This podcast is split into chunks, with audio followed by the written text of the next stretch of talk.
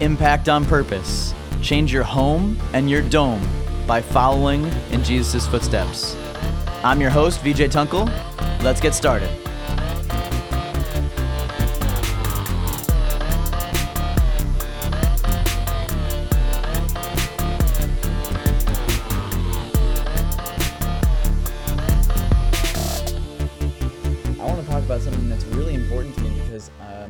I'm a new father and I'm going to be going through this exact, I don't navigating these waters with uh, my daughter and my all of my children.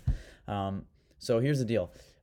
So often I see that uh, we, the body of Christ, provide programs for children uh, to occupy their time, to to take them, you know, and take care of them while we're in church doing the adult stuff and yet so few opportunities for children to be in ministry.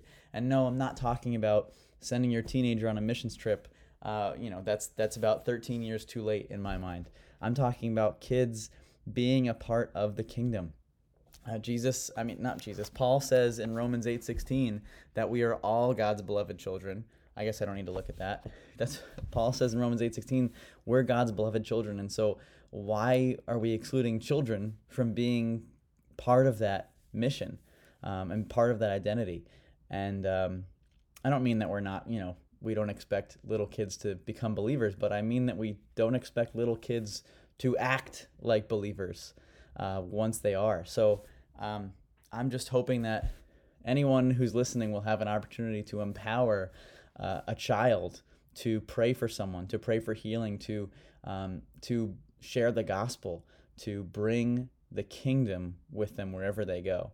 Uh, Jesus says in Matthew 4, 19, uh, verse 14, He said, I want little children to come to me, so never interfere with them when they want to come. For heaven's kingdom realm is composed of beloved ones or ch- little children like these. Listen to the truth. No one will, will enter the kingdom realm of heaven unless he becomes like one of these. So we should not only be not hindering kids from coming to God, and which I don't think that the church does that too much.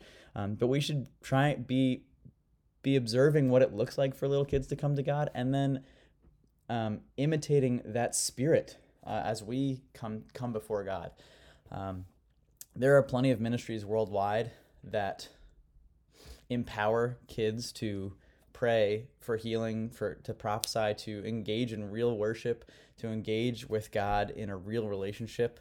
And um, as my daughter gets really, really close to that stage, um, I am looking for opportunities to do that with her, to uh, be in relationship with God alongside of her, and to be missional alongside of her. And so, no matter what age uh, kids that you have, whether it's age two or age 18, empower them to do ministry alongside of you empower, empower them to bring the gospel to their friends and family, uh, empower them to pray for you and for those they know, their friends and, and your loved ones. Um, there, if, yeah, God can use little children and He wants to use little children. He wants to show us as adults that um, that is the spirit of faith and of innocence that we are called to have as we relate to God especially in uh, prayer and in showing God's love through praying for healings and through speaking words of knowledge and all that good stuff. yep, that's it today. Um, this will probably be the last message in this season of Impact on Purpose. Uh, I'm going to take a break for the end of the school year, and then sometime in the next uh, six months, I'm going to have a big old series with Doyle on counseling related, related issues. We uh, we might go through just some personal stuff with me on on air, so you can see um, how those things might apply to you. But he he's the he's the professional at that, not me. So I'm gonna kind of let him dictate the flow of those episodes and the topics. But I'm looking forward to it. I'm certainly looking for um, inner healing in those, in, in, you know, under him as well. So I hope you're looking forward to that, and I will see you a little bit later. Peace.